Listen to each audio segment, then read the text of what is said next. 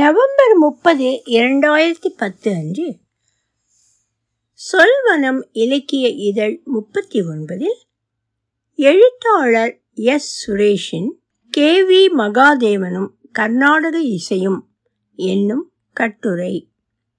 ஒலிவடிவம் சரஸ்வதி தியாகராஜன், பாஸ்டன். யாருக்கும் தெரியாத ஒரு பெரியவர்தான் ஹீரோ. யாரும் பார்த்திராத ஒரு நடுத்தர வயது பெண்மணிதான் ஹீரோயின். படமோ அந்த காலத்திற்கு எதிர்மறையாக மரபிசையை பிரதானமாக கொண்டது. நாங்கள் படம் பார்க்க போன போது டிக்கெட் கொடுப்பவர் ஈ ஓட்டி கொண்டிருந்ததில் ஆச்சரியம் ஏதும் இல்லை. அன்று எங்கள் தமிழ் வாத்தியாரும் அந்த படத்திற்கு வந்திருந்தார். படம் முடிந்து வெளியே வரும்போது அவரை பார்த்தோம். உணர்ச்சி மேலோங்க அவர் கண்கள் கலங்கியிருந்தன. அவர் கைக்குட்டையால் கண்களை துடைத்து கொண்ட காட்சியை என்னால் இன்றும் மறக்க முடியவில்லை. அந்த படம் தெலுங்கில் வந்த சங்கராபரணம். எங்களைப் போல் ஒரு சிலரே பார்க்க தொடங்கி மெதுவாக பல மாநிலங்களில் தெலுங்கு அறியாதவர்களும் இதன் கதைக்காகவும் இசைக்காகவும் கண்டு கழித்த ஒரு மிகப்பெரிய வெற்றி படமாக மாறியது. இசையமைப்பாளர் கே.வி. மகாதேவனை பற்றி எழுதப்பட்ட சில கட்டுரைகளையும் விவாதங்களையும் படித்தபோது எனக்கு இந்த படம்தான் முதலில் ஞாபகம் வந்தது. சங்கராபரணம் திரைப்படத்துக்கு இசையமைத்தவர் கே.வி. மகாதேவன். கே.வி. மகாதேவனுடைய சிறப்பம்சம் அவர் கர்நாடக இசையை கையாண்ட விதம் என்றும், வேறு சிலர் அவர் கர்நாடக ராகங்களை அப்படியே திரையிசையில் கொண்டு வந்ததை தவிர புதுமையாக வேறொன்றும் செய்யவில்லை என்ற துணியிலும் எழுதியிருந்தார்கள். கர்நாடக இசையை அப்படியே திரையிசையில் கொடுத்தாரா மகாதேவன்? அதில் அவர் என்ன புதுமைகள் செய்தார்? என்ன பரீட்சார்த்த முயற்சிகளை செய்தார்? அவர் இந்த விஷயத்தில் ஒரு முன்னோடியா? இல்லை சோம்பேறித்தனமாக கர்நாடக ராகங்களை அப்படியே அவர் பாடல்களில் வைத்து விட்டாரா? ஏன் அவருக்கும் கர்நாடக சங்கீதத்திற்கும் ஒரு நெருங்கிய உறவு உண்டு என்று மக்கள் நினைக்கிறார்கள்? தமிழ் திரைப்படங்கள் உருவாக ஆரம்பித்த காலத்தில் திரையிசை பாடல்களுக்கும் கர்நாடக சங்கீதத்திற்கும் வெகு இணக்கமான ஒரு தொடர்பு இருந்தது. அப்போது கர்நாடக இசை இப்போது போல ஒரு குறுகிய வட்டத்துக்குள் நில்லாமல் பொதுமக்கள் பெரும்பாலானோருக்கு கர்நாடக சங்கீதம் மீது பெரிய ஆர்வம் இருந்திருக்கிறது. கோயில் திருவிழாக்கள், வசதியானவர்கள் வீட்டு கல்யாண நிகழ்ச்சிகள் அனைத்திலும் கர்நாடக இசை கச்சேரிகள் நிச்சயம் இடம் பிடித்தன.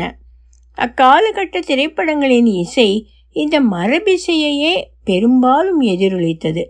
திரைப்படத்தின் பெரும்பகுதி பாடல்களால் நிரம்பியிருந்தது. அப்பாடல்கள் வெகு சில விதிவிலக்குகளை தவிர கர்நாடக இசையை முழுக்க முழுக்க பிரதிபலித்தன.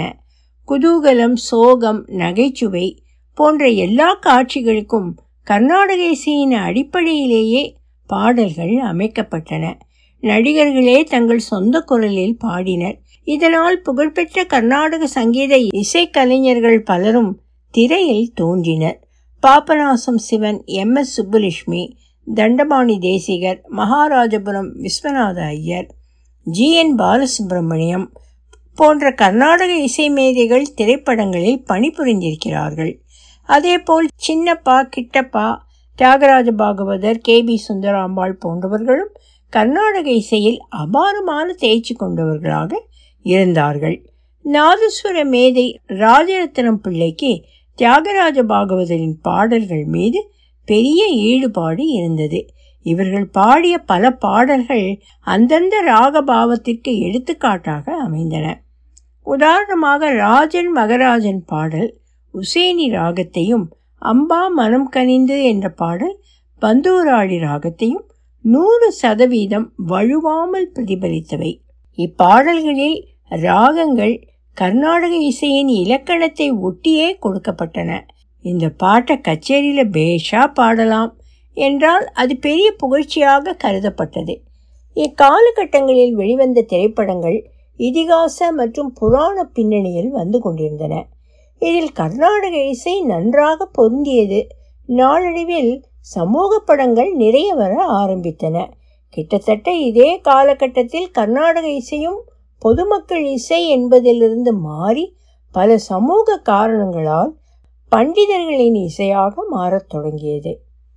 பொது இடங்களில் அதிகம் புழங்கி வந்த மக்கள் இசை என்பதிலிருந்து மாறி கர்நாடக சங்கீதம் உயர் பண்டித இசை எலைட் மியூசிக் என மாறத் தொடங்கியது. எனவே திரையிசையிலும் முற்றான செவ்வியல் இசையை தவிர்த்து மென்மரபிசை பாடல்கள் லைட்டர் கிளாசிக்கல் சாங்ஸ் வெளிவரத் தொடங்கின. இவ்வகை பாடல்கள் மாறி வரும் திரைப்பட கதைச்சூழல்களுக்கும் பொருந்தின. ஹிந்தி திரையிசையில் தொடங்கிய இந்த மாற்றம் தமிழ் திரையிசைக்கும் வந்தது. பாடல்களில் ராகங்களின் இலக்கணத்தை அப்படியே கடைபிடிக்க வேண்டும் என்ற நிலை போய் இசையமைப்பாளர் அதை மீறும் காலம் வந்தது. இன்னொரு பக்கம் தொடர்ந்து மேற்கத்திய இசையும் ஹாலிவுட் திரைப்படங்களும் இந்தியாவில் வெளியாகியபடியே இருந்தன. அவற்றின் தாக்கமும் பெருமளவில் திரை இசையில் ஏற்பட்டது. மேற்கத்திய இசையின் பல கூறுகளை இசையமைப்பாளர்கள் கற்றுக்கொண்டு அவற்றை திரை இசையில் புகுத்துவது வழக்கமானது. இக்காலகட்டத்தில்தான் கே வி மகாதேவனின் பங்களிப்பு மிகவும் முக்கியமான ஒன்றாக இருக்கிறது. கர்நாடக சங்கீத ராகங்களின் அழகை சிதைக்காமல் அவற்றின் பாவங்கள் வெளிப்படும் வகையில் மாறிவரும் நவீன திரையிசை சூழலுக்கு கச்சிதமாக பொருந்தி போகும் வகையில் அவர் பாடல்கள் அமைக்க ஆரம்பித்தார். இப்படி ஒரு இசையை தருவது உண்மையிலேயே மிக மிக கடினமான ஒன்று. கர்நாடக சங்கீதம் திரை இசை இரண்டிலும் ஆழமான புரிதல் இருந்தால் மட்டுமே அது சாத்தியம். கே வி மகாதேவன் தான் இசையமைக்க தொடங்கிய ஆரம்ப காலத்தில் அந்த காலத்திற்கு ஏற்றால் போல்தான் இசையமைத்திருந்தார். அவருடைய மிக பிரபலமான பாடல்களில் ஒன்றான முதலாளி ஆயிரத்தி தொள்ளாயிரத்தி ஐம்பத்தி ஏழு படத்தில் வரும் ஏரிக்கரையின் மேலே போறவளே பெண்மையிலே என்ற பாட்டை கேட்டு பாருங்கள். இங்கு ராகத்தை வெளிக்கொணர்வதுதான் முக்கியமாக இருக்கும். அந்த கமகங்கள், அந்த பிருகாக்கள், அந்த ஆகாரம் எல்லாமே கர்நாடக இசையை தீவிரமாக பின்பற்றியபடியே இருக்கும். டி எம் சௌந்தரராஜனும் ஒரு கச்சேரிக்கு வேண்டிய தீவிரத்துடன் இந்த பாட்டை பாடியிருப்பார். ஆரபி ராகத்தை இந்த பாடல் நன்றாக பிடித்து கொண்டிருக்கும். கிண்டலும் கேலியும் வெளிப்படுவதை விட ஆரபிதான் அப்பாடலில் அதிகம் வெளிப்படுகிறது. இந்த ஆரம்ப காலத்திலிருந்து நகர்ந்து கே வி மகாதேவன் தில்லானா மோகனாம்பாள் ஆயிரத்தி தொள்ளாயிரத்தி அறுபத்தி எட்டு படத்தில் நமக்கு கொடுத்த மறைந்திருந்தே பார்க்கும் மர்மம் என்ன என்ற பாடலை பார்ப்போம். தூண் பின்னால் ஒளிந்திருக்கும் நாயகனை பார்த்து குறும்பாக இந்த கேள்வியை கேட்கிறாள் நாயகி. சண்முகப்பிரியா ராகத்தில் அமைந்த இந்த பாடலில் அந்த குறும்புதான் மேலோங்கி இருக்கிறது. பாடலின் பல்லவி நல்ல சண்முகப்பிரியாவுடன் ஆரம்பிக்கிறது.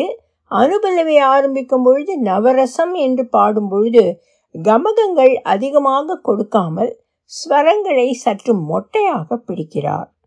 அடுத்தடுத்து சரணங்களிலும் இதையே கடைபிடிக்கிறார். வேண்டிய இடங்களில் சற்று குழையவும் வைக்கிறார். நாணத்திலே கடைசி சரணம் வரும்போது அந்த மத்தியம கால கட்டமைப்பு கர்நாடக சங்கீதத்திலிருந்து விலகி திரையிசைக்கே உரிய ஒரு இலக்கணத்திற்கு வந்துவிடுகிறது. சரணத்தின் முதல் பாகத்தில் ஸ்வரங்களை சற்று மொட்டையாக பிடித்தாலும் சரணம் முடியும் தருணத்தில் அதற்கு வேண்டிய கமகங்களுடன் ஸ்வரங்களை அமைத்திருக்கிறார். இதனால் நாம் சண்முகப்பிரியாவை விட்டு விலகாததொரு அற்புதமான திரையிசை பாடலை கேட்கிறோம். எந்த ஒரு கட்டத்திலும் நமக்கு ஒரு சம்பிரதாயமான கீர்த்தனையை கேட்ட உணர்வு வருவதில்லை. அக்காலகட்டத்தில் படுநவீனமான ஒரு பாடலாகவே இது விளங்கியது. காட்சியுடன் பாடல் கச்சிதமாக பொருந்தி போனது. இதே சண்முகப்பிரியா ராகத்தில் அமைந்த பழம் நீ அப்பா திருவிளையாடல் பாடலிலும் அந்த அனுபல்லவியில் வரும் சபை தன்னில் என்ற இடத்தை அவர் மெட்டமைத்திருக்கும் விதம் அந்த சண்முகப்பிரியாவை கச்சேரி மேடைகளிலிருந்து லாகவமாக திரை இசைக்கு கொண்டு வந்து விடுகிறது. அதற்கு பிறகு வரும் சரணங்களில் தத்துவம் தவறென்று மற்றும் ஆறுவது சினம் இடங்களிலும் திரை இசை சண்முகப்பிரியாவை அழுத்தமாக வெளிப்படுத்தியவை. இரண்டு பாடல்களும் வெவ்வேறு உணர்ச்சிகளின் அடிப்படையில் அமைக்கப்பட்டன. ஆனாலும் சண்முகப்பிரியா ராகத்தில் இந்த இரண்டு வேறுபட்ட உணர்ச்சிகளை வெகு நேர்த்தியாக மகாதேவன் வெளிப்படுத்துகிறார். கல்யாணி ஒரு மகத்தான ராகம், பன்முகத்தன்மை உடையது. மிக சம்பிரதாயமாக பாட முடியும், ஜனரஞ்சமாகவும் பாட முடியும். கே.வி. மகாதேவன் இந்த ராகத்தை வெகு அழகாக கையாண்டுள்ளார். மன்னவன் வந்தானடி பாடலை கேட்டு பாருங்கள். பாடல் ஆரம்பிக்கும் போது சம்பிரதாயமான கல்யாணியாக இருக்கும். ஆனால் இரண்டாவது வரியிலேயே திரையிசை பக்கம் வந்துவிடுகிறது. மஞ்சத்திலே இருந்து நெஞ்சத்திலே அமர்ந்த என்னும் இடத்தில் கமகங்கள் இல்லாமல் மெல்லிசையாக அமைத்திருக்கிறார். கல்யாணி ராகத்தின் இன்னொரு பரிமாணத்தை அடுத்த நிமிடமே மாயவனோ தூயவனோ என்ற இடத்தில் நிலைநாட்டி விடுகிறார். பின்வரும் ஜதிகளுடன் சேர்ந்த மெட்டு ஒரு புதுப்பொலிவுடைய கல்யாணியை கொடுக்கிறது. இதே போல ஏகவீர என்ற தெலுங்கு படத்தில் தோட்டலோ நா ராஜு என்னும் பாடலை காதல் ததும்பும் கல்யாணியில் செய்திருப்பார். இதிலும் அவர் சரணத்தை ஆரம்பிக்கும் விதத்திலேயே இந்த ராகத்துக்கு ஒரு புதிய பரிமாணத்தை தருகிறார். நவ்வுலா அவி காவு என்னும் இடத்தில் கல்யாணி சிதையாமல் வேறு ரூபத்தை எடுக்கிறது. பிற்காலத்தில் வந்த பிரம்மாண்ட வெற்றி அடைந்த சங்கராபரணம் படத்தில் வரும் கிளைமேக்ஸ் பாடலான தொரக்குனா இடுவண்டி சேவா என்னும் பாடலை கல்யாணியில் அமைத்தார். இந்த காட்சியில் மேடை கச்சேரியில் இந்த பாடல் வரும். அதற்கு தகுந்தாற்போல் சம்பிரதாயமான முறையில் பாடலை அமைத்திருந்தாலும் மகாதேவனுக்கே உரிய மெல்லிசை முத்திரை அந்த பாடலில் தெரியும். ஷண்முகப்பிரியா, கல்யாணி போன்ற ராகங்கள் சுலபமாக நமக்கு வேண்டியது போல் வளைந்து கொடுக்கும் ராகங்கள். ஆனால் சில ராகங்கள் குறிப்பிட்ட பிரயோகங்களை மீறாதவை. யதுகுல காம்போதி, ஆனந்த பைரவி, பேகட போன்ற ராகங்களை இந்த ரகத்தில் சேர்க்கலாம். ஆனால் இவை அனைத்துக்குமே ஒரு இயற்கையான நாட்டார் இசையைச் சேர்ந்த ராகபாவம் உண்டு. அழகான மெலடி மூலம் அவற்றை வெளிப்படுத்தக்கூடியவை. சஹானா ராகமும் இதே வகையைச் சேர்ந்தது. இந்த ராகத்தை மகாதேவன் எப்படி கையாண்டார், எப்படி அதை திரையிசைக்கு கொண்டு வந்தார் என்று பார்த்தால் அவர் மேதமை புரியும். கர்நாடக சங்கீதத்தில் சஹானா பாடும் பொழுது ஒரு ஸ்வரம் நீட்டி ஒரு வளைவுடன் அடுத்த ஸ்வரத்தில் சேரும். இதை சற்று நிதானமாக பாட வேண்டும். கார்வைகளும் ஆகாகாரங்களும் இதற்கு மிகவும் தேவையான விஷயங்கள். இது போன்ற சஹானாவை பார்த்தேன் சிரித்தேன் வீர அபிமன்யு பாடலுக்கு கே.வி. மகாதேவன் தேர்ந்தெடுத்து இருப்பார். பல்லவியை கவனித்தால் மகாதேவன் எப்படி ஒரு ஸ்வரத்தை இன்னொரு ஸ்வரத்துக்கு நழுவிக்கொண்டு செல்ல விடாமல் ஒரு கரார் தன்மையுடன் அமைத்திருக்கிறார் என்று புரியும். பார்த்தேன் சிரித்தேன் உனைத்தேன் நினைத்தேன் என்று கராராக பிரிப்பார். பலருக்கு தேன் என்று வரும்பொழுது அந்த தேவை சற்று நீட்டலாம் என்று தோன்றும். அப்படி செய்தால் அது ஒரு சம்பிரதாயமான சஹானாவாக ஆகிவிடும். அப்படி அந்த ஸ்வரத்தை நீட்டாமல் இருப்பதனாலேயே இந்த சஹானா திரையிசைக்கு உகந்ததாகிறது. ஆனாலும் சஹானாவின் அழகு அப்படியே இருக்கிறது. இது போன்ற பாடல்கள் பின்வந்த கம்போசர்களுக்கு திரையிசையில் அழகு குறையாமல் ராகங்களை எப்படி தருவது என்று கற்றுத்தந்த பாடங்கள். ஷண்முகப்பிரியா, கல்யாணி, சஹானா போன்ற பிரபலமான ராகங்கள் மட்டும் அல்லாமல் அவர் இசையமைத்த காலத்தில் திரையிசையில் அவ்வளவாக பயன்படுத்தப்படாத ராகங்களையும் பயன்படுத்தினார் கே.வி. மகாதேவன். கௌரி மனோகரி ராகத்தை அவர் உபயோகப்படுத்தியிருக்கும் விதம் அதற்கு ஓர் உதாரணம். பழைய ராகங்களை கொண்டு அரசனுக்கு சவால் விடுகிறான் ஒரு கலைஞன். அதை எதிர்கொள்ள ஈசன் புவிக்கு வந்து அவன் கேட்டிராத ஒரு ராகத்தை பாடுகிறான். பாட்டும் நானே பாவமும் நானே திருவிளையாடல் தமிழ் திரை இசையில் வந்த மிகச்சிறந்த ராக ஆலாபனையுடன் ஆரம்பமாகிறது. பிறகு அது மறக்க முடியாத ஒரு பாட்டாக மாறுகிறது. ஈசன் என்பதால் அவ்வளவாக கேட்டிராத ராகத்தில் பாடல் அமைக்க வேண்டும் என கௌரி மனோகரியை மகாதேவன் தேர்ந்தெடுத்தாரோ என்னவோ. ஆனால் இந்த பாடலை கேட்ட பிறகு யாரும் நான் கௌரி மனோகரியை கேட்டதில்லை என்று சொல்ல முடியாத அளவிற்கு ஒரு டெஃபினிட்டிவ் கௌரி மனோகரியை கொடுத்து விடுகிறார். ஒரு இசையமைப்பாளருக்கு ராகங்களில் இருக்கும் தேர்ச்சியை அவர் பல்வேறு ராகங்களை மாலையாக கோர்த்து உருவாக்கும் ராக மாளிகைகளிலிருந்து கண்டு கொள்ளலாம். ராகங்கள் தனித்தனியாக துண்டு துண்டாக கேட்காமலும் அந்தந்த ராக பாவங்களை ஸ்வரூபங்களை கச்சிதமாக வெளிப்படுத்துபவையாகவும் இருக்க வேண்டும். ராக மாளிகைகளை உருவாக்குவதில் தமிழ் திரை இசையில் கே.வி. மகாதேவன் ஒரு மாஸ்டர் என்றே சொல்ல வேண்டும். வாய்ப்பு கிடைத்த போதெல்லாம் அதனை வெகு நேர்த்தியாக பயன்படுத்தி கொண்டு நெஞ்சை விட்டு அகலாத பல ராக மாளிகை பாடல்களை கொடுத்தார். அறுபடை வீடு கொண்ட திருமுருகா கந்தன் கருணை பாடல் ஒரு சம்பிரதாய காம்போதியில் தொடங்குகிறது. ஆனால் எப்போதும் போல அனுபலவி வந்தவுடன் பாட்டுடை தலைவன் என்று அது திரை இசைக்கு வந்துவிடுகிறது. பொதுவாகவே அனுபல்லவியில் ராகத்தின் கமகங்களை குறைத்து கச்சேரி மேடையிலிருந்து திரைக்கு அழைத்து வருவது மகாதேவனின் உத்தியாக இருக்கிறது. ஒவ்வொரு ராகமும் வெகு நேர்த்தியாக தேர்ந்தெடுக்கப்பட்டிருக்கும். உபதேசம் செய்வதற்கு சக்கரவாகம், கடல் கொஞ்சுவதற்கு கானடா, மயிலாடும் சோலைக்கு காப்பி என்று அந்தந்த உணர்ச்சிக்கு பொருத்தமான ராகங்களை போட்டிருப்பார் மகாதேவன். பல உணர்ச்சிகள் அடுத்தடுத்து வரும் இதுபோன்ற சிச்சுவேஷன்கள் இசையமைப்பாளர்கள் தங்கள் படைப்பூக்கம் அனைத்தையும் வெளிப்படுத்த ஏதுவான சவாலான ஒன்று. மகாதேவனும் அதை வெகு லாகவமாக கையாளுகிறார். காம்போதி, ஹிந்தோளம், சக்கரவாகம், கானடா, ஹம்சாநாதம், நாட்டக்குறிஞ்சி மற்றும் காப்பி ஆகிய ஏழு ராகங்களில் வரும் இந்த பாடல் தமிழ் திரை இசையில் வந்த மிக சிறந்த ராக மாளிகைகளில் ஒன்று. முக்கால்வாசி சரணங்களும் உச்சியை நோக்கி சென்று முடியும். இதனால் பாடல் பெரிதாக இருந்தாலும் பாடல் முழுவதும் ஒரு டிராமாட்டிக் இன்டென்சிட்டி இருக்கும்.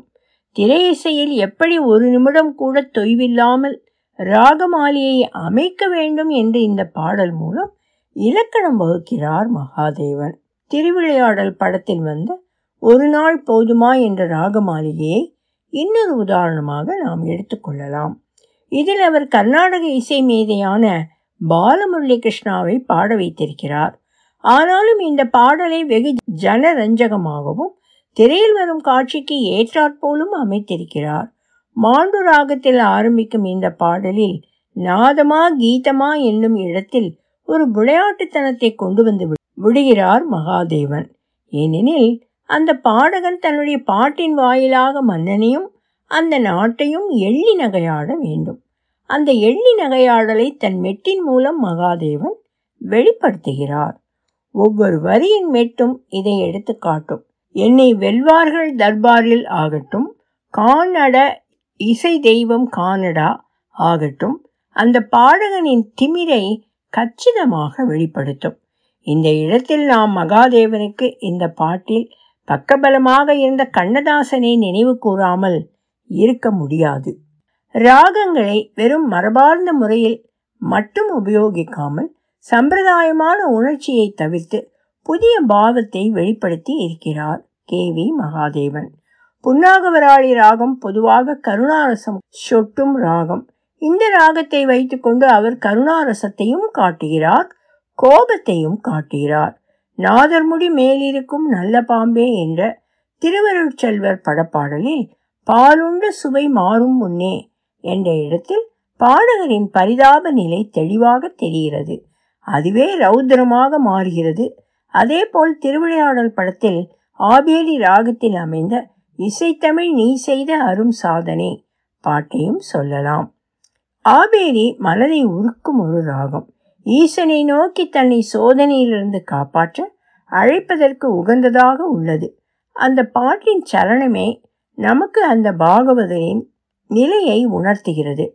ஆனால் அவர் கடைசியில் உனக்கன்று எனக்கில்லை என்று பாடும்போது கருணாரசத்தை பிரதிபலித்த ஆபேரி இப்பொழுது அவர் கோபத்தை பிரதிபலிக்கிறது.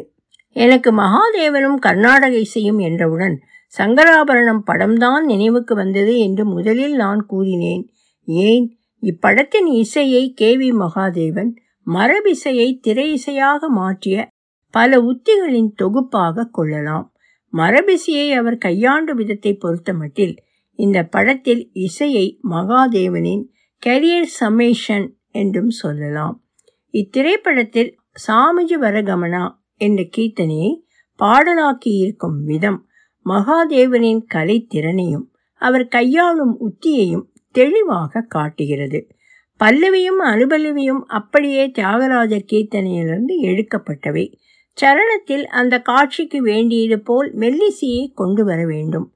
ஆமானி கோயிலா என்று ஆரம்பிக்கும் சரணத்தை தியாகராஜரின் வேதஷிரோ என்று ஆரம்பிக்கும் சரணத்தோடு ஒப்பிட்டால் எப்படி அந்த இந்தோள ராகத்தை மகாதேவன் ஜனரஞ்சகமாக மாற்றினார் என்பது புரியும். தியாகராஜரின் கிருதியானது சரணத்தில் எல்லா கமகங்களுடனும் கீழ்நோக்கி செல்லும். மகாதேவனின் சரணத்தில் ஒரு விளையாட்டுத்தனம் இருக்கும்.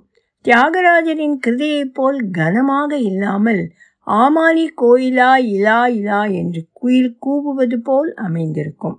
அந்த இலா என்ற பிறகு ஒரு சின்ன மௌன இடைவெளிக்கு பிறகு அடுத்த இலா வரும்பொழுது ஒரு குயில் விட்டு விட்டு கூவுவது போல் இருக்கும். சரணத்தை முடிக்கும் இடத்தை வேகமாக முடிப்பார். இதுபோல் கர்நாடக சங்கீத கிருதிகளில் காண முடியாது. இவ்விதத்தில் தியாகராஜன் அமைத்த தீவிரத்தை குறைத்து ஒரு காதலன் காதலி சந்தோஷமாக பாடும் பாட்டு போல் மாற்றி விடுவார் மகாதேவன். ஆனாலும் இந்தோளத்தில் இருக்கும் அழகையும் அற்புதமாக வெளிப்படுத்தி இருப்பார். அதேபோல் சங்கராபரண ராகத்தில் அமைந்த ஓங்காரநாதனு என்று தொடங்கும் பாடலிலும் அவர் பல்லவியிலேயே மரபிசையில் வரும் ஒரு கனமான ராகத்தை விட்டுவிட்டு மெல்லிசைக்கு ஏற்றாற்போல் அதை செய்து விடுகிறார். கானமே இந்த இடத்தில் ஒரு டிராமாட்டிக் எஃபெக்ட் வந்து விடுகிறது. அதே போல்தான் கல்யாணி ராகத்தில் அமைந்த தொரக்குனா இடுவண்டி சேவா சரணத்தில் உஷ்வாச நிஸ்வாச என்னும் இடத்தில் காட்சிக்கு ஏற்றாற்போல் ஒரு கட்டமைப்பை கொடுக்கிறார். நமக்கு கல்யாணி ராகத்தை விட அந்த காட்சிதான் மனதில் ஆழமாக பதிகிறது. உஷ்வாச நிஸ்வாச என்று தொடங்கும் சரணம் மத்தியம காலத்தில் அமைந்திருக்கும். கல்யாணியின் கமகங்களை குறைத்துவிட்டு ஒரு வேகமான தாள கதியை அமைத்து அந்த பாடலுக்கு வேண்டிய டிராமாட்டிக் எஃபெக்ட் கொடுக்கப்பட்டிருக்கும். இது போன்ற தாள கதியை நாம் அவ்வளவாக மரபிசையில் கேட்க முடியாது. அங்கு கனமான கீர்த்தனை என்றால் பெரும்பாலும் விளம்ப கால நடையுடன் தான் இருக்கும். அதே போல்தான் முதல் சரணத்தில் நாதத் மகுடவை என்னும் இடத்தில் மேலே சென்று நிற்கும் பாட்டு. அதை பாட முடியாமல் இருமூவார் பாடகர். அதனால் உடனே நாலேன வேலிக்கே என்னும் இடம் கீழிறங்கும். இப்படி சம்பிரதாயமான மரபிசை போல் அல்லாமல் மேலும் கீழும் இறங்கி அந்த பாடலை படத்தின் கிளைமேக்ஸ் காட்சிக்காக வெகு பொருத்தமாக அமைத்திருப்பது மகாதேவனின் மேதமைக்கு மற்றொரு சான்று. முன்பு நாம் எப்படி ஒரு குறிப்பிட்ட உணர்ச்சிக்காக கையாளப்பட்ட ஒரு ராகத்தை வேறொரு உணர்ச்சிக்காக மகாதேவன் பயன்படுத்தினார் என்பதை பார்த்தோம். அதே போல் இந்த படத்திலும் செய்தார். சாந்தத்துக்கு முக்கியத்துவம் கொடுக்கும் மத்தியமாவதி ராகத்தில் சங்கர சாஸ்திரிகள் கோபமாக பாடுவது போல் சங்கரநாத ஷரீரா பரா பாடலை அமைத்தார். அந்த கோபத்தை வெகு அழகாக வெளிப்படுத்தினார். கோபமாக ஆரம்பித்தாலும் இந்த பாடல் ஆனந்தமாக முடியும். அதனால் மங்களகரமான மத்தியமாவதியை மிகவும் புத்திசாலித்தனமாக பயன்படுத்தி உள்ளார். இந்த பாடல் எல்லோராலும் ரசிக்கப்பட்டு எல்லா இடங்களிலும் முழங்கியது. இன்றும் பல சங்கீத போட்டிகளில் பாடப்பட்டு வருகிறது. இந்த படத்தில் அருமையான ஒரு ராக மாளிகையையும் வைத்தார் மகாதேவன். ராகம் தானும் பல்லவி என்ற இந்த பாடல் சாருகேசி ராகத்தில் ஆரம்பிக்கிறது. சாரங்கா கேதாரம் தேவகாந்தாரி காம்போதி என்று திரை இசையில் அவ்வளவாக கேட்கப்படாத ராகங்களை நமக்கு ஒரு மாலையாக தொகுத்து கொடுக்கிறார் மகாதேவன். ஹிந்தோளம் சங்கராபரணம் இரண்டிலும் சம்பிரதாயமான மரபிசையையும் திரை இசையையும் அழகாக கலந்து கொடுத்தது மத்தியமாவதியில் மரபார்ந்த உணர்ச்சி மரபிலிருந்து விலகிய உணர்ச்சி இரண்டையும் கொடுத்தது. வெகு நேர்த்தியாக தொடுக்கப்பட்ட ராகமாளிகை என கர்நாடக சங்கீதத்தில் கே.வி. மகாதேவனுக்கு இருந்த மொத்த மேதமையின் வெளிப்பாடு சங்கராபரணம் திரைப்படத்தின் பாடல்கள். ராகங்களை கையாண்டதில் மகாதேவனின் சிறப்பம்சங்கள் என்ன? எனக்கு மூன்று முக்கிய விஷயங்கள் முக்கியமானதாக தோன்றுகிறது. ஒன்று, அவர் ராகங்களை தேர்ந்தெடுக்கும் விதம். ஒன்று அவர் ராகங்களை தேர்ந்தெடுக்கும் விதம் திரையில் நிகழும் காட்சிக்கும் அந்த உணர்விற்கும் தகுந்தாற்போல் அவர் ராகத்தை தேர்வு செய்கிறார். அந்த பாடலை கேட்கும்போது அந்த காட்சியும் மனக்கண் முன் விரிகிறது. இதனால் பாடல்கள் சாகாவரம் பெறுகின்றன. அடுத்ததாக அவர் இந்த ராகங்களை கையாளும் விதம். கர்நாடக சங்கீதத்தை நன்றாக புரிந்து கொண்ட ஒருவரால் மட்டுமே சாத்தியமாகும் வகையில் மெட்டுக்களை அமைப்பது. கேட்பவருக்கு அது கர்நாடக இசையின் அழகும் வெளிப்பட வேண்டும். திரைசை போல மெல்லியதாகவும் இருக்க வேண்டும். கத்தி மேல் நடப்பது போல்தான் இது. ஆனால் மகாதேவன் வெகு அனாயாசமாக நடந்தார். அவருடைய அணுகுமுறையில் ஒரு நவீனத்துவம் இருந்தது. அது நம் திரையிசையை இன்னும் செறிவாக்கியது. மூன்றாவதாக, மகாதேவன் ராகங்களை அறிவார்ந்த தளம், உணர்வு பூர்வமான தளம் இரண்டிலும் வெகு திறமையாக கையாண்டது. ஒரு திரையிசை வல்லுநராக தனக்கு கிடைத்த சுதந்திரத்தை பயன்படுத்தி சம்பிரதாயமாக ஒரு ராகம் வெளிப்படுத்தக்கூடிய உணர்ச்சியையும் மாற்றி வெளிப்படுத்தியது. அதையும் அழகியல் கொஞ்சமும் குன்றாமல் வெளிப்படுத்தியது. நம்முடைய மரபிசையை கைவிடாமல் எப்படி அதற்குள் புதுமையை நிகழ்த்த முடியும் என்பதற்கு ஒரு எடுத்துக்காட்டாக திகழ்ந்தார் மகாதேவன். அதனால் அவர் என்றும் அழியா ஒரு இடத்தை தமிழ் திரையிசையில் பெற்றிருக்கிறார். இந்த கட்டுரையை முடிப்பதற்கு முன் ஒரு முக்கியமான விஷயத்தை கூறியே ஆக வேண்டும். கே.வி. மகாதேவன் மரபிசையை எவ்வாறு கையாண்டார் என்பதைத்தான் இக்கட்டுரை முழுக்க முழுக்க பேசுகிறது. ஆனால் மகாதேவனை மரபிசை என்னும் வட்டத்துக்குள் சுருக்கினால் நாம் அவருக்கும் தமிழ் திரையிசைக்கும் செய்யும் மிகப்பெரிய துரோகமாகும். ஏனெனில் மகாதேவன் பல அற்புதமான பாடல்களை நமக்கு கொடுத்திருக்கிறார். அவை எல்லாமே ராகங்களின் அடிப்படையில் கம்போஸ் செய்யப்பட்டவை அல்ல. நாட்டார் இசை, மெல்லிசை, மேற்கத்திய இசை என்று அவருடைய வீச்சு இருந்திருக்கிறது. இந்திய திரையிசையில் தோன்றிய மாபெரும் மேதைகளில் ஒருவர் கே.வி. மகாதேவன். பலரும் பொதுவாக சொல்லி செல்லும் மரபிசை தேர்ச்சி என்ற அவர் மேதமையின் ஒரு பரிமாணத்தை மட்டுமே நாம் இக்கட்டுரையில் விரிவாக பார்த்தோம். பெங்களூரில் மென்பொருள் துறையில் பணிபுரியும் எஸ். சுரேஷ் மரபிசையிலும் இந்திய திரையிசையிலும் தனியாத ஆர்வம் கொண்டவர். தமிழ், தெலுங்கு, கன்னடம், மலையாளம், ஹிந்தி என பல இந்திய மொழிகளின் முக்கியமான திரையிசை பாடல்களையும் அறிந்திருக்கிறார். அவற்றை குறித்தும் மரபிசை கலைஞர்கள் குறித்தும் எஸ். சுரேஷ் எழுதும் பதிவுகளை Suresh sixty five music dot black spot dot com என்ற தளத்தில் படிக்கலாம். ஒலி வடிவம் சரஸ்வதி தியாகராஜன், பாஸ்டன்.